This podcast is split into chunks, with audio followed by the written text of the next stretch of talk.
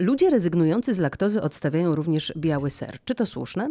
No, niestety muszę tutaj potwierdzić, chociaż nie jestem zwolennikiem e, tych diet takich bezlaktozowych, ponieważ większość osób, e, które z nich korzysta, nie mają do tego przeciwwskazań e, i podchodzą do tego często tak dość mocno ortodoksyjnie. Sam spotykam się z takimi dyskusjami gdzieś na forum znajomych, ale też przy okazji najróżniejszych wykładów.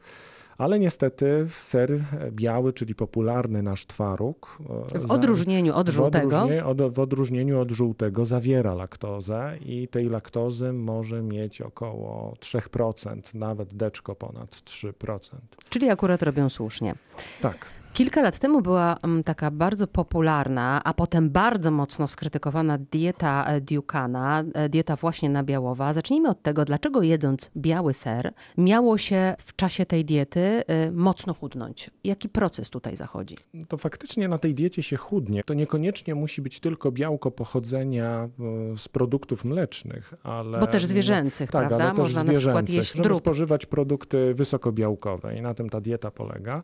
To jest taka zasada, która generalnie towarzyszy chudnięciu. Nie zaczniemy spalać tej tkanki tłuszczowej, którą mamy zgromadzoną w organizmie do momentu, kiedy nie wyczerpiemy zapasów glikogenu z mięśni i z wątroby. To jest taki cukier, który jest magazynowany w mięśniach i magazynowany również w wątrobie i on jest pożytkowany na takie szybkie, bieżące dostarczanie nam energii. Jeżeli w diecie brakuje węglowodanów i do tego jeszcze dużo się ruszamy, czyli na przykład wykonujemy dużą ilość ćwiczeń aerobowych, to jest taki bardzo dobry sposób na szybkie schudnięcie, czyli ograniczam produkty wysoko energetyczne, takie jak węglowodany i tłuszcze, Makarony i tak Makarony. dalej. A i do tego jeszcze, nie wiem, biegam, pływam, jeżdżę na rowerze i wtedy faktycznie zaczynamy szybko chudnąć, ponieważ organizm przestawia się na czerpanie energii z białka. Jeżeli czerpiemy energię z białka, to jest dla organizmu taki dość niekorzystny proces. On może tylko przez krótki czas trwać, bo jeżeli ktoś sobie to tak rozciągnie w czasie, no, nawet na kilka miesięcy, no to na pewno nie wyjdzie mu to na zdrowie. Z tego powodu, że czerpaniu energii z białka tworzą się tak zwane ciała ketonowe, które bardzo mocno zakwaszają organizm. I obciążają nerki. E, i obciążają nerki. I to jest, to jest proces wysoce niekorzystny. Szczególnie jest to niebezpieczne dla osób, które mają problemy z nerkami czy z wątrobą. U pań, bo to szczególnie panie często sięgają po taką szybką dietę, przy której mogą szybko sobie zredukować e, masę ciała, no to wtedy efekt jest odwrotny. Osoby, które ćwiczą, nagle słabną, nagle nie mają siły, skóra robi się szara. E, Czyli ten rok efekt jest bardzo niekorzystny e, dla Tak, organizmu, tak, tak, bo tak. nie dość, że estetycznie e, to wychodzi niekorzystnie, to po prostu bardzo mocno też obciąża organizm. Tak, tak. Czyli taka dieta no, zdecydowanie jest nie, niekorzystna. No, I akurat produkty mleczarskie czy twarogi to jest taki bardzo popularny składnik w tej diecie, bo najłatwiej można po niego sięgnąć, prawda? Czyli wchodzimy do sklepu i szukamy produktów wysokobiałkowych. Co to może być? Wchodzimy Twarożek. do lady i twarożek, prawda? Twarożek chudy, który zawiera 19% białka, praktycznie mm, jest odtłuszczony, czyli nie zawiera tłuszczu, zawiera tam niewielkie ilości laktozy.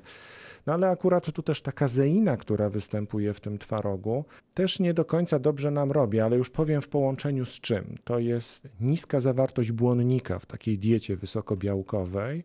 Kazeina i generalnie białko wtedy bardzo mocno zalega i ta dieta często się też wiąże u osób, które już ją stosują. Spowolnionym metabolizmem. ze spowolnionym metabolizmem, ale też z zaparciami, Mhm. bo nie ma co mm, drażnić tych kosmków jelitowych, a robi to błonnik, który pobudza perystaltykę jelit. Ale z drugiej strony e, też często obserwuje się, zwłaszcza w siłowniach, mężczyzn, którzy po bardzo intensywnych, e, czy kobiety po bardzo intensywnym e, wysiłku, no sięgają właśnie po ten twarożek, bo on jest po tym wysiłku rzekomo dobry dla mięśni. To proszę powiedzieć, czy to prawda, czy to nieprawda. Częściowo tak. Faktycznie część aminokwasów jest spożytkowana w procesach energetycznych, bo nam się kojarzy, że białko to tylko i wyłącznie budowanie organizmu. Aminokwasy też dostarczają energii. U osób, które faktycznie chcą redukować, to regenerują się właśnie tym białkiem, ale osoby, które chcą to robić jak gdyby w zdrowy sposób, powinny uzupełniać też po treningu węglowodany, czyli powinien Czyli to, kanapkę tak, też tak, mogą powinien zjeść. to być taki trening, taka dieta białkowo-węglowodanowa. E, Twarogi mają różną ilość tłuszczu. Kiedy robimy sernik w domu, no to możemy wybierać, czy to jest z pełnotłustego, czy z chudego, czy z półtłustego twarogu robimy. Jakie to ma znaczenie? E, Z punktu widzenia technologicznego czy żywieniowego? Żywieniowego. Żywieniowego. No na pewno dostarcza więcej kalorii. To jest podstawowy element, który różnicuje te, te produkty. Czyli jak Mm, chcemy trochę przeoszczędzić na kaloriach, to rzeczywiście warto No ten chudy twarożek y, wybrać. Mhm. E, Tak, to jest sporo, bo chudy twaróg na 100 gramów ma, dostarcza nam około 100 gramów, 100, łatwo zapamiętać, 100 gramów 100 kilokalorii.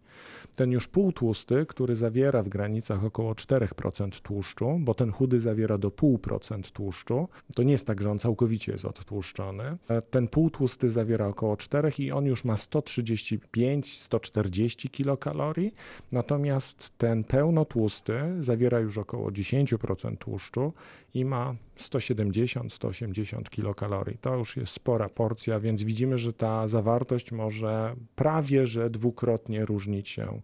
No ale oczywiście, jeżeli ktoś spróbuje wyprodukować czy zrobić sobie sernik z twarogu chudego, no to jak ten sernik będzie smakował? No przecież tłuszcz jest tym nośnikiem, nośnikiem smaku, tej pełności Tłuszcz ustach, i te która- węglowodany i ten cukier, który się w tym serniku znajduje, to wszystko przecież nadaje Lepiej właśnie tego fantastycznego jeść, tak. Lepiej w ogóle nie jeść sernika, ale jak już go zjeść, to zjeść tego twarogu pełnotłustego. Ale mogę powiedzieć tutaj jedną właśnie bardzo zabawną sytuację, jaką usłyszałem ostatnio na temat sernika i akurat twarogu.